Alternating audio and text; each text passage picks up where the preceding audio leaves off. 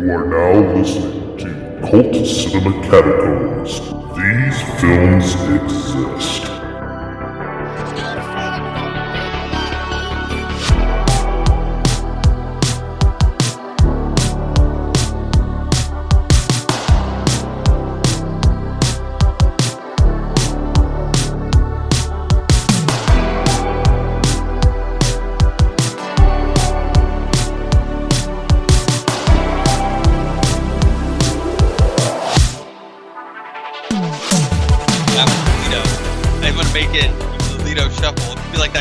TikTok, except I'm gonna mix stuff up and not be mixed up.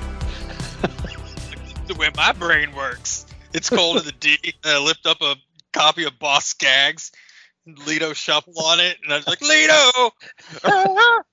it's gonna be my shit right there. That's how I'm gonna do it. You don't know.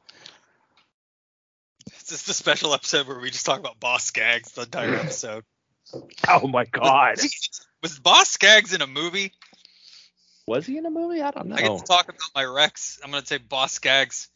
Everybody should everybody should uh listen to Boz Scaggs this week. god. Boz Scaggs IMDb. Let's see. Uh he has on IMDb.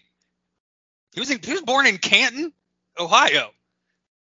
Okay. Born, this motherfucker born in Canton. Um, he has two credits. One was from Boz Scaggs live in concert and The Tonight Show with Jay Leno as a musical guest. That's dumb. He was on 51 soundtracks. How many of those are Whoopi Goldberg movies that might or might not have Sam Shepard in them? Let's see. roll the dice on that. I can, we can do that. I'm gonna go back to the 80s. He was Urban Cowboy. Um, Okay. Inside Moves. Um, let's see. Oh, he did a song in Drop Zone. The the Wesley Wow. Snipes. Uh, um, Wesley Snipes. Uh, um, what was that movie? God, what is wrong with me? Uh, Point Break ripoff. Drop Yeah. Zone. The, he did a song. Man, I'm telling you, '97 was his peak. He peaked in '97. Drop Zone, Devil Zone, Copland. Just really killing it. Oh, he did a. He had a. Toledo Shuffle was in episode one of Jackass. Of course it was. I'm Boz Scaggs. this is Jackass. You know, there was a thing. By the way, welcome to Cult Cinema Catacombs. By the way, Lacey's folks. yelling at me, by the way, about not knowing enough about Jackass to know that the Lido Shuffle was in the first episode of it. uh, speaking of Drop Zone, there was a theme park uh, back uh, home when I was growing up, and for a while Paramount owned it. And Yes. uh, so because Paramount owned it, they were starting to name names after movies. Mm-hmm. Like uh, we had a rip off of the Batman roller coaster from Six Flags, and they named it off of uh, Top Gun.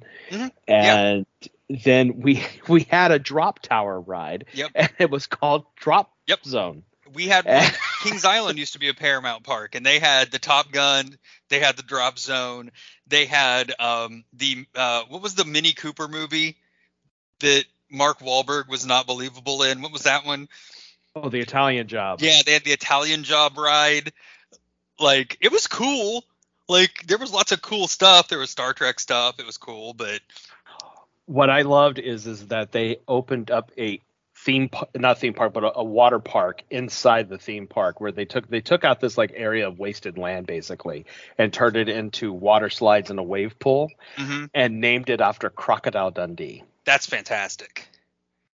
What It was was Kings called Island Crocodile it was uh cro- the area was called Crocodile Dundee's Boomerang Beach. Yeah, I think ours was called Boomerang Bay, but it wasn't named after Crocodile Dundee. it was called This Is a Knife Water Park. You call that a, call that a knife? And then I, what I loved also was that we had a figure skating show uh 'cause in one of the theaters. They turned the theater into an, uh, a figure skating show, and it was a figure skating show themed off of the best of Paramount. And they had an entire ice skating Star Trek ballet, Nice.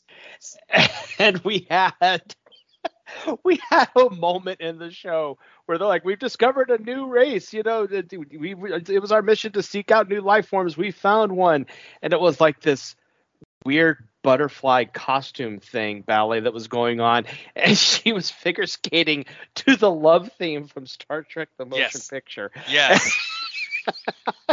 the our our ice show was just called uh, I think it was called All Holes Filled with Grease, and it was just grease forever. Oh yeah, we had a Grease moment. Um, yeah, there was there was a Grease ice skating moment. There was the Star Trek one. Uh, there was a, a, a couple of like cinema classic ones. That's nice. Um, there was a Saturday Night Fever moment. nice. Uh, yeah, it was quite the train wreck. I miss it. It was I such a train wreck of a show. I miss all the Paramount like stuff that they had because like they they had all the Paramount stuff, and then at that point they had some Scooby Doo stuff. Mhm. Um, like th- we had a kind of um, Phantom. We had a thing called the Phantom Theater, which is a sit down, go through ride. Like you just ride a little thing around. It used to be Smurfs, which was super rad. It was like an It's a Small World type of situation. Mhm. Um, and then they went Scooby Doo with it, and I missed that because that was super fun. But what are we doing? We're to talk well, real quick, real quick, you saw Beverly Hills Cop three, right? Sure. That theme park is the theme park I'm talking Mm. about. Okay. So so when he when he's doing that stunt scene on that like triple Ferris wheel thing from hell, basically the the bird cages. so that was a very popular ride at that park, but because of the stunt work that was done on that ride, it destroyed the ride. So after Beverly Hills Cop 3 was done ra- was wrapped filming, they had to tear the ride down. That's all right. After the banana splits went to Kings Island, it was kind of destroyed too. So until until they let the Brady's come come in, Yeah. and they got the. The, I always thought that that uh, Kings Island really missed the boat for not just consistently selling the cursed amulet, just just having that in every shop there. I think they really dropped the ball on that.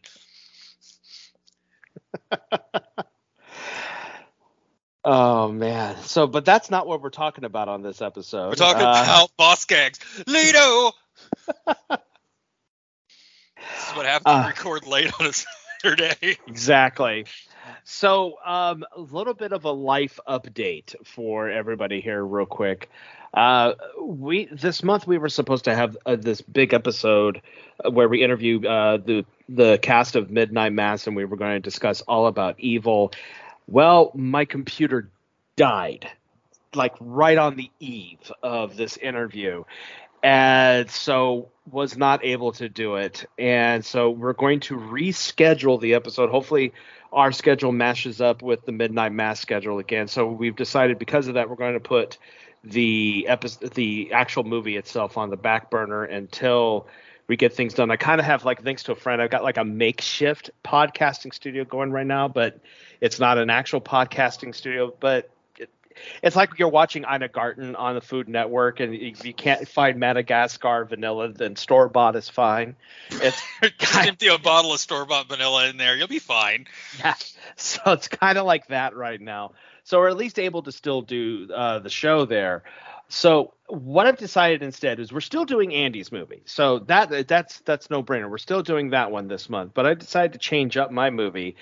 Uh, not only because you've never even heard of this thing, but when I was bringing it up to my cult cinema friends, they were in shock. You've never heard of this movie because I- of how notorious it is. Well, and I have a I have a text from producer Chris here saying that we should talk about our Rex first.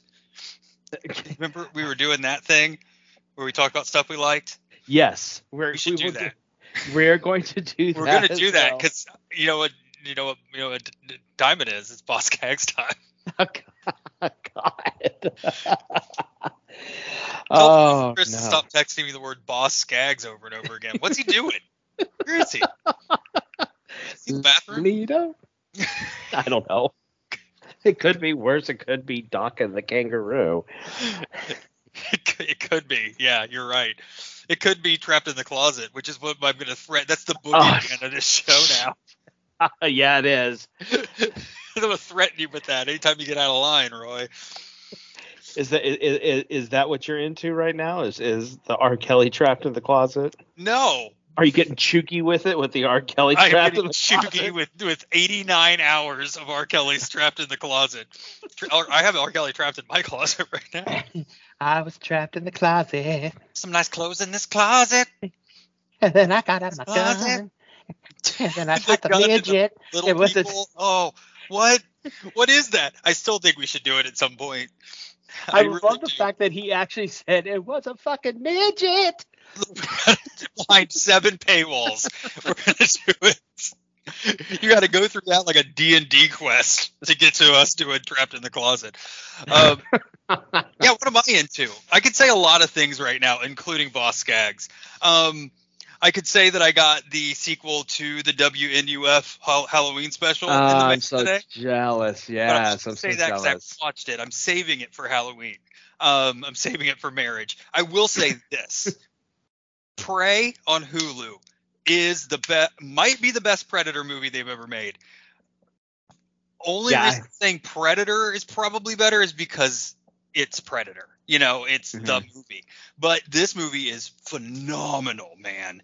Like, take the two hours, watch it. It's got a good boy dog in it. Great acting, perfect formula. Just they nailed it. They Yeah, nailed. I plan on watching it this weekend. I haven't seen it yet because they've released so much Oh, on God. streaming this weekend in Oh, August. I mean, it's only the first week of August, and we already have like seven billion must see things that have been dropped. Mhm. Uh, but I do plan on. I was kind of nervous about Prey, and then I started hearing everyone saying that this is the the movie we should have gotten instead of Predator 2 or Predators or Alien versus Predator or anything like that. So, so I'm I mean- glad to hear. I know it's been said before online, but I'm going to say it again here because it was my initial response. My brain went straight to it. Okay, cool. Let's just every year make a Predator movie, just different time periods. Just drop a Predator into the Civil War, drop a Predator into uh, Neanderthal, drop a Predator into feudal Japan. Just every year, let's make a Predator movie now because you've hit you've hit it. And the you- thing is, is I remember growing up because I remember when Predator 2 came out and when they made that revelation about how they've been here for every single major conflict on the planet. Because hey, Slim Pickens, nobody's going to realize these people were killed by a predator anyway. I remember hearing something about that there was going to be one set during the Civil War, and I remember going, "Oh, that's going to be awesome." And instead, we got Alien versus Predator, which what should have been awesome, but turned out to be a piece of junk. See, Uh, the only other one I like, well, I liked the most recent one. That didn't James Gunn do the most recent one? I don't know if James Gunn did or not. I can't remember who did the most recent one. The it was somebody big. I know Yeah. that. That was fun with Keegan with uh, Keegan-Michael Key, and um, that was a fun movie. The one they did with Adrien Brody wasn't bad. I like the con- the concept of that one. You know, the, the Mhm. world's greatest killers. You gather them up and you drop them into a theme, you know, a, a themed hunting park for predators, and you let them hunt them. That was good. Shane Black. He's the one that did Ah, in 2018. okay. Shane Black. Yeah, that that explains that explains why uh, somebody asked uh, if that was a talking ficus. Yes. Um, oh, Shane, I love you, baby. Um, only the best for Shane. Um, Yeah. and um, and then this one, like, they just it just works so well. Mm. Like, I can't wait to watch it. you just wa- that's what I'm gonna say. Just everybody watch it and listen to Boss Cax. Um, what do you got, man? What are you into right now? What are you jonesing? What are you liking? I got two for you. Um, oh, okay. First and of foremost, Cax. first and foremost, the Sandman. I mean, uh, yeah. Okay. ah, it's so. It was worth the 30 year journey to uh, live action. I mean, it's it's so good. I mean, I I was very nervous because I'm like, don't don't don't fuck this up. This is you know, this is a great comic book. I mean, it, it's it's it's it's unlike any comic book that has ever existed and still to this day. I mean, it's such a unique comic book. I was like, okay, how are they going to do this? How are they going to do this? Oh, mwah, chef's kiss. I Really? just Okay. really well done. I, the art direction is gorgeous. The acting is perfect. Gwendoline Christie as Death. Ah, yes. I mean, she's so good. And I mean, just I and I just can't stop raving Okay. about it. I it's Okay. just I definitely that one and the return of Beavis and Butthead. Oh, I, you have been blowing me up with Be- it's cold in the deep, blowing me up with Beavis and Butthead shit for the past I week, man. mean, this was a strong return, and it's, it's not like I mean, I loved the movie Beavis and Butthead Do the Universe, but the first two episodes of this new series that dropped, I it was just a ball, a, a home run in the ballpark, and because you've got four hilarious tales plus also them watching videos. One, the one with the ASMR is hilarious, but the the to me and according to a lot of other people was the best moment as well as us finding out that Beavis is a fan of BTS and part of the BTS army. That whole scene just was so damn funny that I was almost crying because I was laughing so hard. Uh, especially when Beavis is trying to backtrack and he can't backtrack because he starts describing like intimate details about the members of the band and everything. Uh, that uh, Beavis and Butthead take on escape rooms. Uh, of course, they, they take on ASMR videos. They take on farmers markets. Uh, God, it's just it's a solid, solid opening. And I, if if this is how the rest of the season or the rest of the series is going to be, this is a much welcomed return for these two idiots. Yeah, Well, so I love that's I that's love what I'm and on right now. So I'm gonna I'll I'm going to watch both of those for sure, probably the next week. You have to watch Prey and let me know what you think though. I, I will say Butthead has given us the ASMR slap across the face, Okay. which I see being turned into something like a TikTok challenge or something. Uh, oh, they even that's the other thing. They also make fun of TikTok. They they, right. tack, they tackle TikTok as well. But uh, yeah, the ASMR slap is just that that that's piece de resistance is when that happens during the ASMR video. Nice, nice. So, the movie that I have decided on is very hard to find. Very, very hard to find these days. Uh, I managed to find a copy of it, and the only way that I'm going to be able to have you see this movie is I have to put it in my Dropbox and send it to your drop by my Dropbox because Oh, so it's another streaming- Kiss meets the Phantom of the Park situation. yes except with kiss meets the phantom of the park they did you know it was available in the box set this was briefly released on home video but it has not made the jump from dvd and the film is in the vault it's it's in moratorium you can't find it anywhere okay. uh, this film is from 1987 it's called anguish Okay. and those who are familiar with the movie know how fucked up this film is. Uh, the film was a gigantic financial disaster at the box office, even though the trailer made this look like it was going to be terrifying, especially since it's a horror film starring Zelda Rubinstein from, from Poltergeist. Um, I mean, the trailer's creepy. I mean, when you see the trailer, you'll understand. The trailer is creepy for this thing. But the reason why this film bombed so hard was it turned out the film was overlaid with a ton of creepy subliminal messages. That's awesome. And truth came out, they actually had to add a disclaimer at the beginning of the film that not only were there going to be subliminal messages, but you would also experience mild hypnosis in the movie in order for you to succumb to the subliminal messages. So they had to have a disclaimer saying, during this film you're about to see, you will be subjected to subliminal messages and mild hypnosis. This will cause you no physical harm or lasting effect, but if for any reason you lose control or feel that your mind is leaving your body, leave the auditorium immediately. your mind is leaving your body. So this isn't a 1950s style like Tingler. No, no, they they they they went straight full. They thought this was the next. And this film came from Spain, so Spain thought this was the next level of horror in the '80s. What are we going to do next? Let's literally mind fuck the audience. Okay.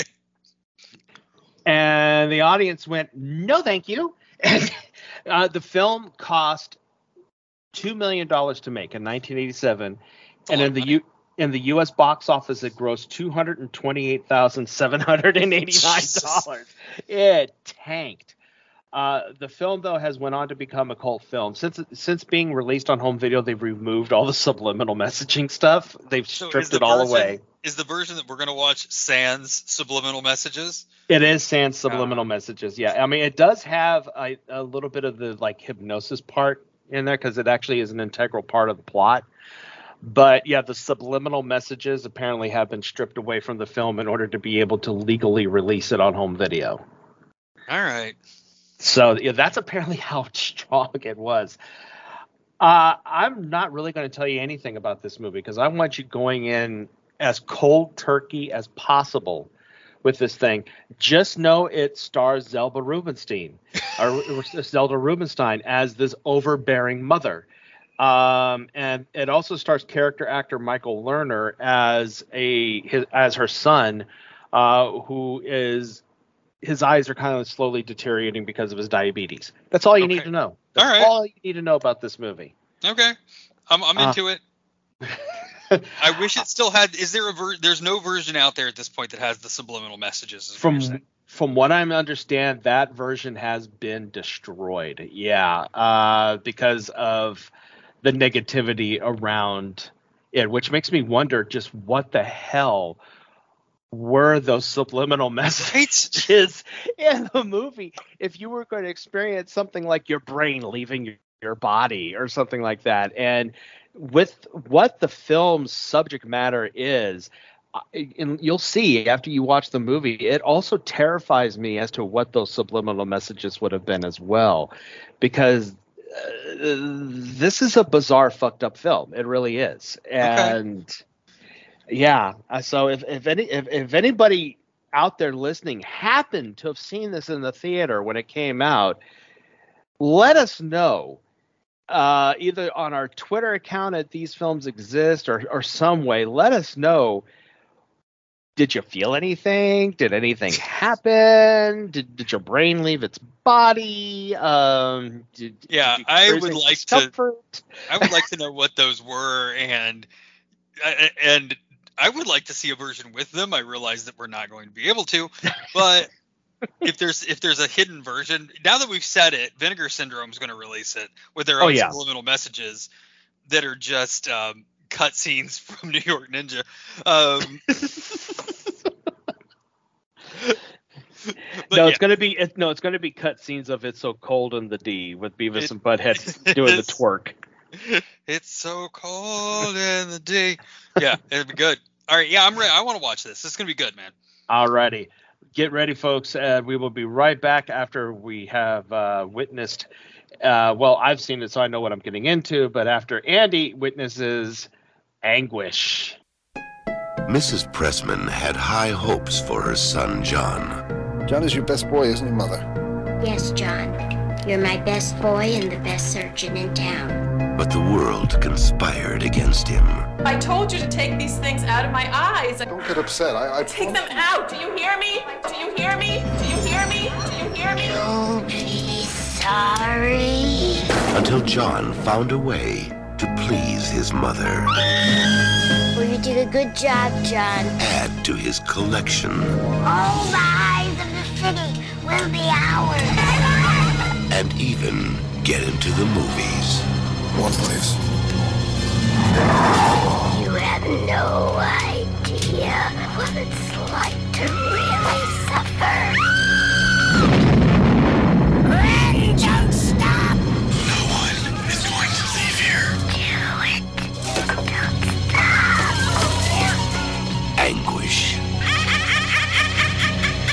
Happens when you disobey Mother? Anguish. Do you think uh do you think Zelda had like I'm sure she had a script. I well, I'm not. I'm not gonna not even gonna give it that. I'm sure she had some direction on what she was doing, but do you think she had any stage direction? Or do you think No. all of the things she was doing were just like like it was like the worst imp like they just got a set and just put a bunch of stuff in it and she was doing whatever she was doing, like picking up the conch shell to speak psychically. What? what? It Oh. makes you strong. It makes you strong. you better play that. You better take that and you better put that to Better Off Alone. Or please don't stop the music by Rihanna. I sync those up in my car today. It was great. Great. that record. Somebody find me the Zelda hypnotic hypnosis record, which how does that work? Because he's not looking at the record. She puts on her her wiggity woo, you know, like swirly white and black record that nobody's looking at. It's not making noise. I don't think. No, it's not making any noise. She just tells, think of the spiral, think of the circle. It makes you strong. I. I was, I was wait, I was waiting, I was waiting for her to start talking about, you know, Carol Anne being taken away. It lies to her. Yeah, I was just waiting for that. it would have made as much sense as anything else she said in the entire movie. Explain the birds and also the snail or snails. I think we only saw one snail. Well, she she had a bowl of them, as we She found out, and they and they they of like snails. she had a bowl of snails because why not and a cage filled with like i guess 20 pigeons indoors Yeah. and yeah, she's into cross knitting apparently Yeah, and she, she, knits a lot and she sits in her house and Mm-hmm. communicates cyclically with her son. The eye doctor, Yeah. The best eye surgeon in the city, by the way. yes the Eugene best eye surgeon in the city yes and um she keeps you know talking about think of the blood the blood's going to your head So And now it goes to your heart. so I mean here here's the, I don't I don't care about what these people think of me right now. This was a uh, you tell me this was a movie within a movie within a movie. Pretty much yes I appreciated what um, Inception did, the movie Inception, but I Mhm. didn't like it. And this was worse than that. well, because it, the, the thing is, is, is that this one pulls the rug under your feet. Because, I mean, at least with Inception, when you have the dream within the dream within the dream, that you you are immediately brought to the concept that's the dream within a dream within a dream. You have no idea that this film is a movie within a movie because in the first, you know, thirty minutes of the film, it's this story of this guy who is diabetic and he has bad eyes, but he's treated like shit by everybody, and mom's had enough with it, so she hypnotizes him to cut everyone's eyes out. But she's also psychic. And she's psychic, yeah. And then all of a sudden, Okay. yeah, and she's psychic. And then all of a sudden, we pull away to realize that you know this is a movie called Mother that's being watched in a movie theater by a bunch of people who are being disturbed as hell by it because apparently they start getting under the hypnosis that she's putting her son through in the movie. And it and it I mean, Uh, you that's one way to say it. The other way to say it is they're getting horny AF from whatever. That's the horniest movie audience at a thriller movie I have ever seen. Can somebody explain? Like, was the girl so the, our star? I guess our uh, we'll call her the star. Um, is falling under the the influence of Zelda Rubinstein's hypnosis, and and- not and she's not enjoying it. I or is she? Because here's the thing. Like, did the director just? She was like, I have never. I don't know what how you're supposed to act when you're under hypnosis. Have you ever been horny? Yeah. Okay. I just do the horny. Just It's do the horny. funny that you mentioned that actually because the, the director of of this movie is uh not known for making horror films. Um, the director of this film, who is Bigas Luna, is actually more known for making like sensual, erotic Sure. films. Yeah. Uh, uh, his most famous film is uh, the film Jamón Jamón with uh, um, Penelope Cruz and Javier Bardem. Is his one of his most famous film. This is his first and, uh, from what I understand, his first and only horror film he's ever made. Um, but yeah, so if you picked up on any like accidental eroticism, it's because that's his bread and butter, basically. I'm not gonna. I. I don't. I. You can say accidental. I don't know if I buy that. but I, I forget. I forgot that actually at one point uh, in the sequence when she is hypnotizing her son for the second time and is also hypnotizing the movie-going audience at the same time, that it goes full tilt Ken Russell at that point. Um, and I, I'm like, wow, yeah, guest guest direction by Ken Russell because you know with him thinking he, he's being mentally attacked by the birds and it's all swirling around. I I was really waiting to see. Um, Oh God, uh, what's this? William Hurt come out of nowhere, starting to turn into an Anthropithecus, because of just how crazy it was. And, and Margaret start writhing in beans or something like that, you know. Well, I mean, this movie should have been titled. It should have been titled Anguish. It should have just been titled Uncomfortable. The movie. The whole movie just makes you uncomfortable the whole Oh, time. yeah. And, and if that was the point, kudos. Great that was job. the point. Yeah, that Out was of the, the park. point. Yeah, he wanted to make a movie that made everyone feel absolutely uncomfortable, and in my opinion, he succeeded because Sure. if you if you didn't have the confusion of the movie within the movie and then surprise within a movie, um, So what, look, I need to know. So all the all the eyeball stuff. Oh no, time. don't. I don't do eyeball stuff. I mean- that. Uh, audition. that like anything that's eyeball like like no, I can't. Like that is that is Both- my thing. That is the that is the trigger warning that I need on a movie. This includes eyeball stuff, and I'll be like, okay, I'm yeah. I knew going in. You had told me that there was eyeball stuff, but I the the the sacrifices I make for this show. Fulci watched this movie and said that's too much eyeball stuff. Yeah, back off the eye. Can you can you pull back on some of that eyeball stuff? How many eyeballs are you carrying in your pocket right now? Five. I- Cool. I forgot how much of it it was in this movie too, because I because I just mainly remember the whole plot twist that comes out of nowhere, and so when um you know when they're jumping back and forth between what's happening in the movie and what's actually happening in the theater of the people watching the movie, and that one guy who's apparently watched the movie so many times that he's permanently hypnotized into thinking he's the main character from the movie Mother, um, Right. The which is just like Jesus Christ, you know. the lunatic is on the grass. That guy. Yeah. yes. Uh. Um, Ned Flanders. yeah, the Ned Flanders killer. I just all of the eyeball gou- eyeball gouging that happens in the movie. I forgot about all of it. I was like, damn, this is a lot of eyeball gouging. There's a lot but- of uncomfortable bird stuff, which I don't like either. Mhm. There's eyeball stuff. Like We- We see a live a, a snail that's still alive in slow motion gets squished by Zelda Rubinstein. I'm still uh, mad that we pulled away from that movie. at that point, I was invested in what the fuck was happening in that movie, which doesn't make any sense. But I was there for it. I'm like, okay, I'm now invested in in the eyeball killer and um and Zelda Rubinstein, and he's getting trapped in a movie theater with no escape, and like just because he goes off the rocker when he decides to make decisions for himself. Yep. And like I I was like, I'm in this, and you keep pulling out to show me this girl running, being scared in a bathroom. Um, what are we doing? Yeah, she walks up to uh, like uh, one of the members of the village people. It's like, there's a killer inside the theater. Oh, honey, it's okay.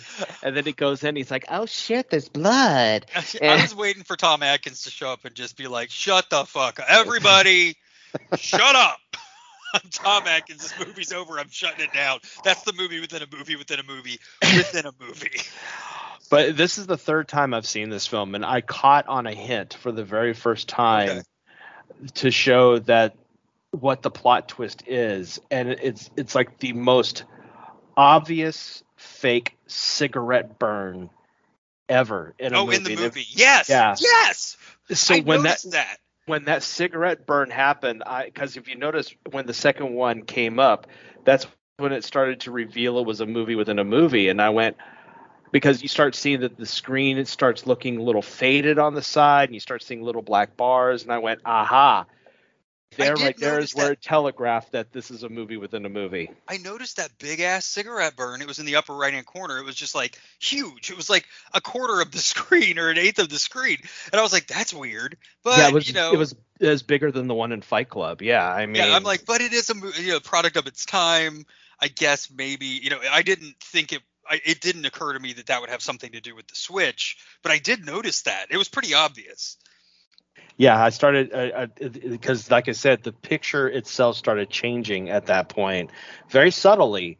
But then, at, at after the subtleness was done, it was just like, okay, nope, here's the audience watching this movie.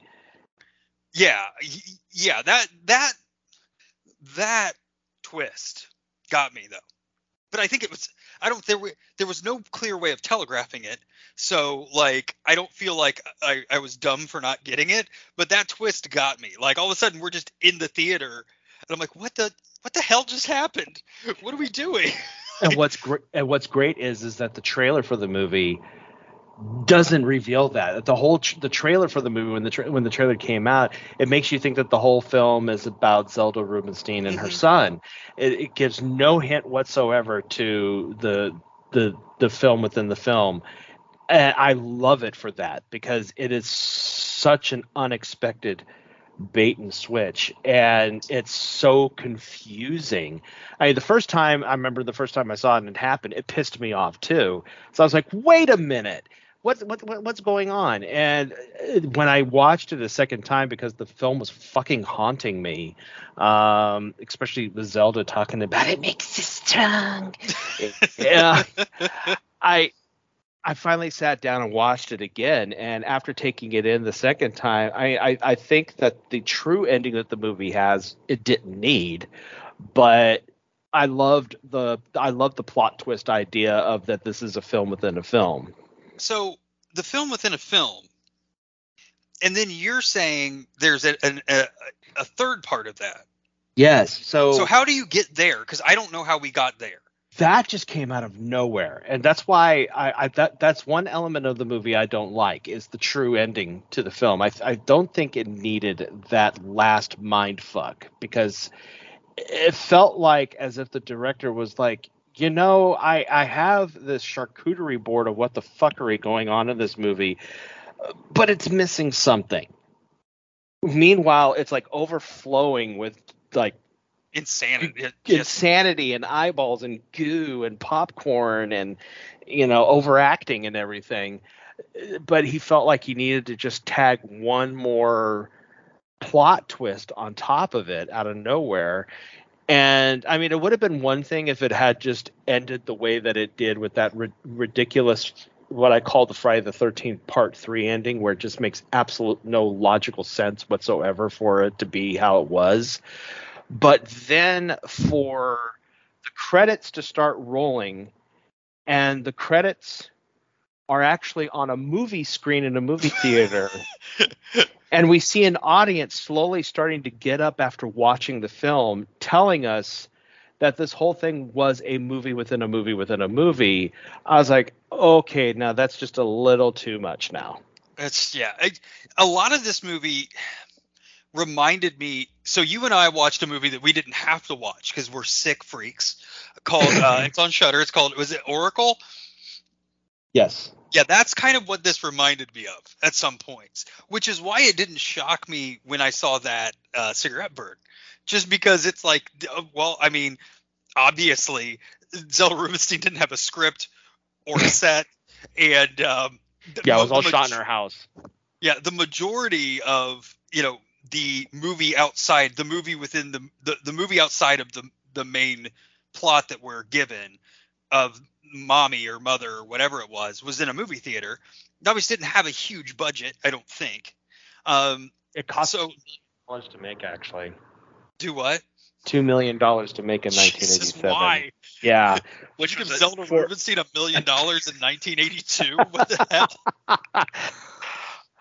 But um, yeah, I mean, because it's um, it's too. I mean, I, I I applaud a movie for pulling the rug under our feet, and uh, in fact, the the latest Orphan movie does this. i can't wait i haven't watched It- it, yet i cannot wait to Or, watch it Orphan First kill does it brilliantly. It's one of the best examples I've ever seen in a long time of it. And I love that this film does that. And I love that, that the film doesn't linger before revealing it, that it happens within the, thirst, the, the first 30 minutes of the film. So that way we can kind of get adjusted somewhat to what's going on. But then that last minute second rug pull that happens, I felt was totally unnecessary. Sure. Um, no, Other I, than that, I love the movie. I told you, I the movie kind of falls in the middle of our um, catalog. Mhm. I, I like a what the I like I like a, a, a you know a confusing WTF movie. I, I I'll always give credit for that. That's points, but it just didn't do it for me. I don't think the same way that um, that some of the others we have watched have done. Um, Mhm. It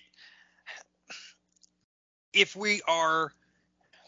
I, I my, my my- I think my problem with it was that they pulled away from the horror aspect of it and they went to like and i know this did i time period being what it was active shooter situations in the time Yeah. the movie was shot are different than what we experience now um in some respects i feel um we are more triggered by them but also they're less horror-y now because they're reality so Mhm. seeing that backed out of the horror a little bit.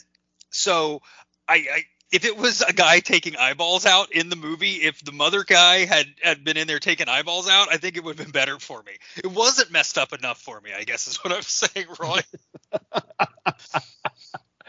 So if it was like a true copycat killer where he was Yeah. actually taking the eyeballs out instead of just shooting people. right. I think that would have been um that would have been better for me, but that's me.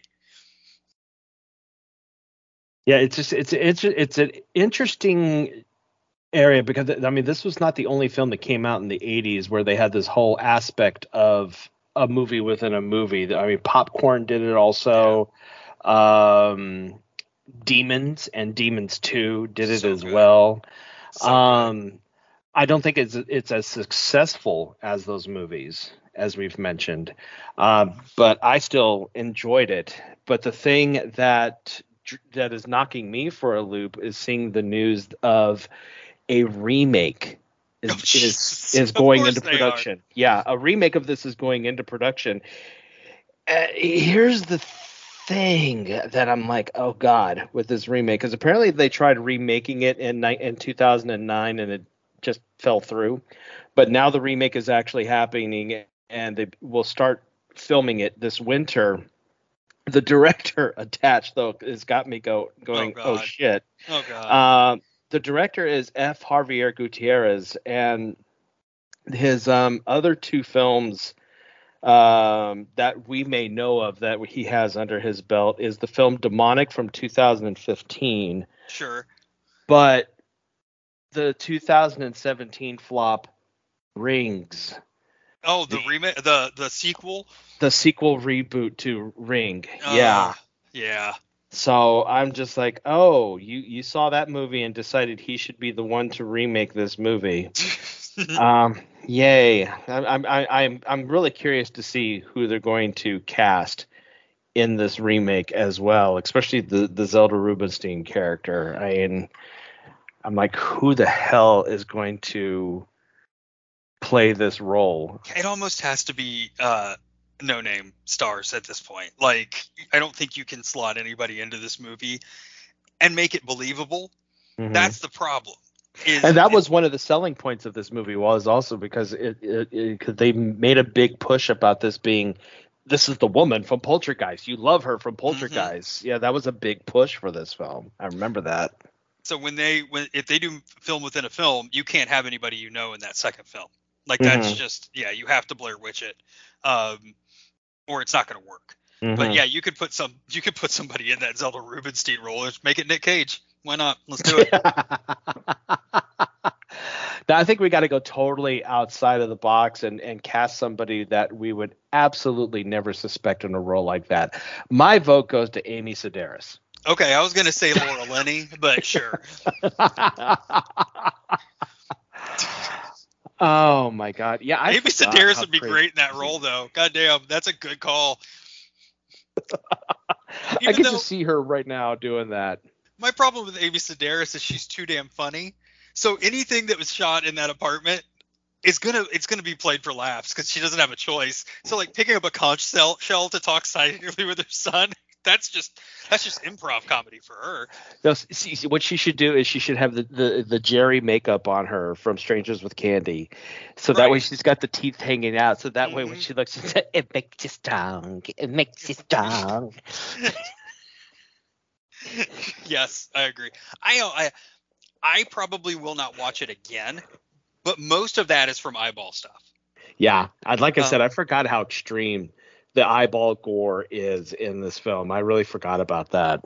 Otherwise, I mean, I would probably watch it again. It was it's a fine film. It's enjoyable. It's worth watching for the history and uh, um, value of that twist. Like for sure, Mhm. you know. And I would love to know what the subliminal messages were. Oh, God, yes, where are to those? the I- audience? yeah. I want them. I because nowhere online because I even tried looking online to see if I could read what the subliminal messages were supposed to be about or anything, and yeah, I saw nothing. The only thing I could think of is that the subliminal messages must have happened during the group hypnosis scene in the theater. It's the only thing I could think of. So it's like, were we supposed to feel like our eyeballs were in pain or, or just you know, what? Does your stomach hurt? Oh, honey, that's not what it looks like when your stomach hurts. Oh, when she was hunched over like that, I was like, oh, it's that time of the month.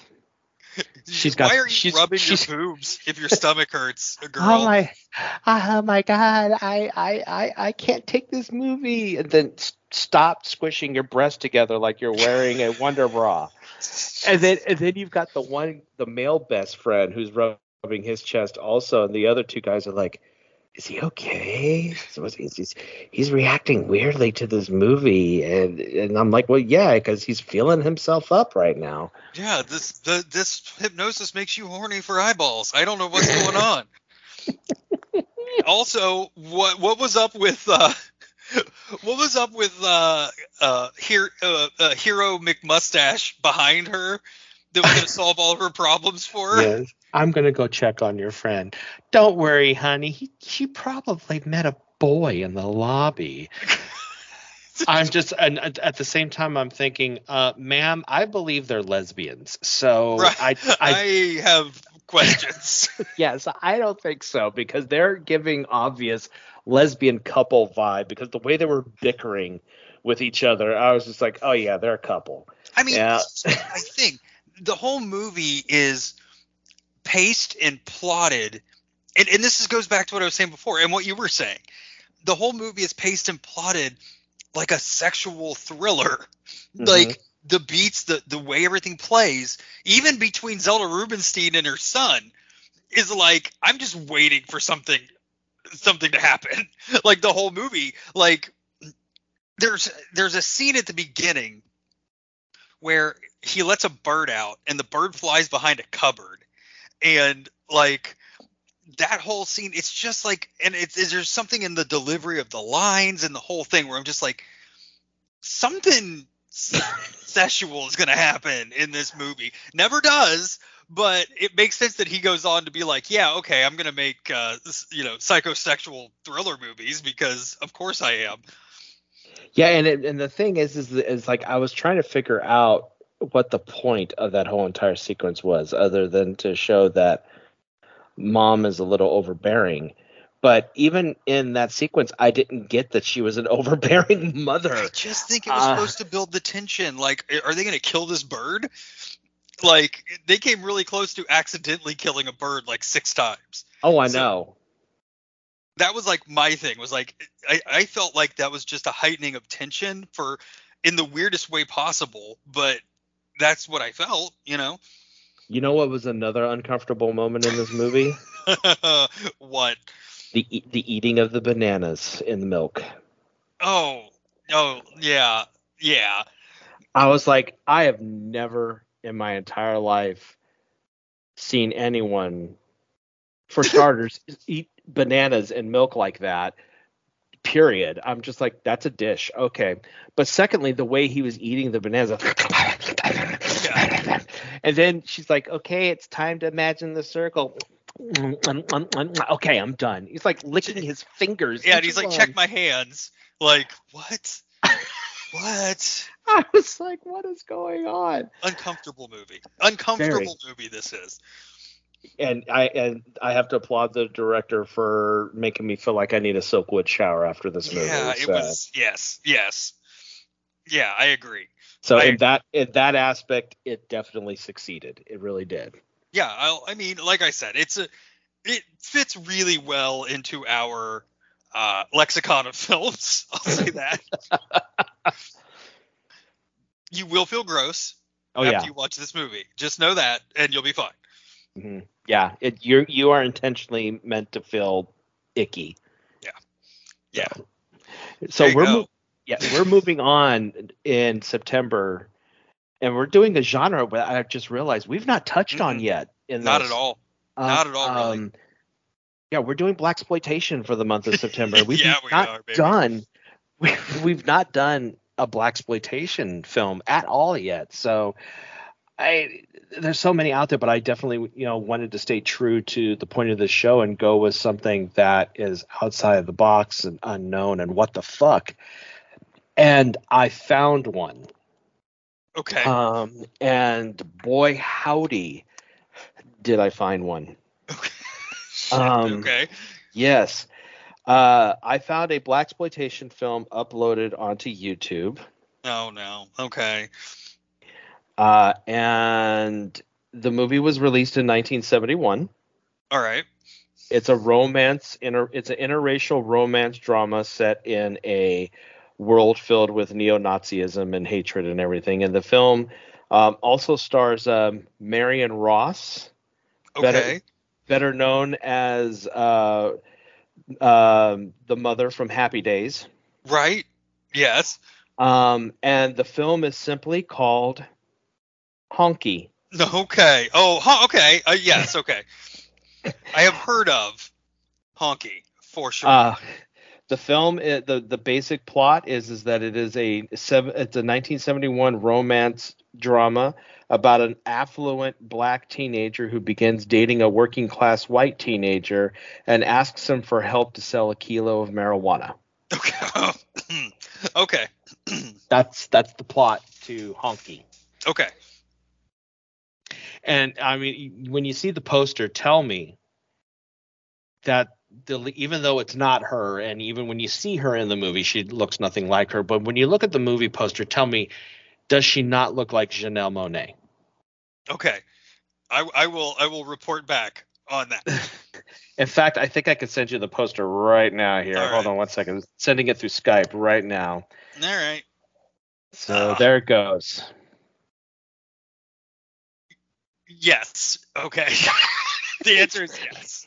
It's it's, it's like Janelle Monáe is kiss, is kissing uh, Prince Adam from He-Man and the Masters of the Universe in this picture, while while the while the cast of the exploitation movie The Sinful Dwarf is behind them, like molesting her or something like Something. that. Yeah.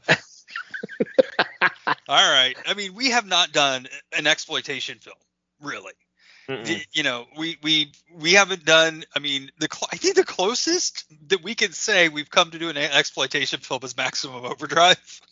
Or Terror like, in in Tiny terms- or Terror Tiny Town also. I mean, that's well, I mean, very that's exploitive. just pure real exploitation. Um, yeah, I'm I'm I'm interested in this. Will be good. I'm Yeah. here. So th- that's my pick. Uh, Okay. And in the episode of Revealer, Andy will reveal his pick for the, I the genre. I have a Um, good pick. And Good I, pick. I, I will admit, if we're not able to get, um, I mean, hopefully, like I said, our, our schedules can meet up again and we can get the cast of the Midnight Mass podcast on the show. I'm hoping, um, possibly for Halloween, but at the same time, I know that they are entering their busy year uh, because uh, Peaches Christ hosts the the haunt at the Mint in San Francisco. So we may not get to them until next year. So uh, thanks to my computer, uh, which I'm giving the middle finger to. Um, I mean, I, again, I thank my friend Simon though for being able to allow me to borrow his laptop so we can continue the show at least. Right.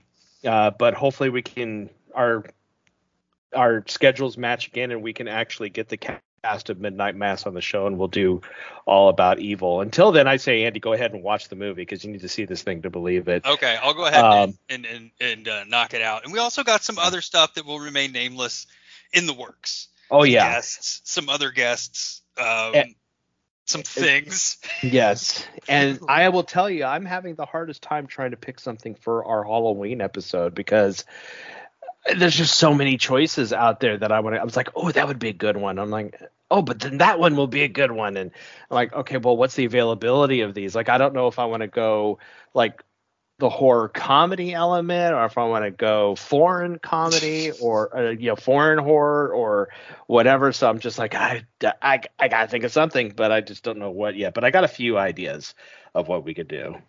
I can't wait. I can't wait. I can't wait for that. I can't wait for our guests. I can't wait for uh, Lillard Fair to start up. I am, Yes. I'm excited across the board for everything we got going on right now. Yeah, speaking of Lilith Fair, I'm sending out vibes right now. If we could get Devon Sawa on this show for uh, for SLC Punk, if we could get Mr. Sawa on this show, I will do a backflip. I'll be so excited. Um, but just putting that in the ether and hoping, you know, I'm they they they they, they say that you have to make it happen, so I'm putting that out there. Devon Sawa, Devon Sawa, SLC Punk, get us on the show. if you if you follow us on Twitter and you enjoy us, uh, uh, reach out to Devon. See if he wants to be on our show. We'll do the same. We're gonna try to make that happen. We are legitimate fans of Idle Hands. So yes, please. Of most every bit of Devon Sawa's work, his seminal role in what I consider the masterpiece horror of the early 2000s. Final Dest- uh, just anything. Just let's get him. Yeah. So fingers crossed. Yes. Alrighty, so thank you uh, very much, everyone, um, for joining us on this episode. We will be back later this week as we discuss the film Revealer that's currently on uh, Shudder, and join us next month as we go deep into the world of uh, black exploitation. All right, gang. Talk to you later. Bye. Spread the power. Makes we it both it. That's the goddamn. That's cut it in. I need that song in here.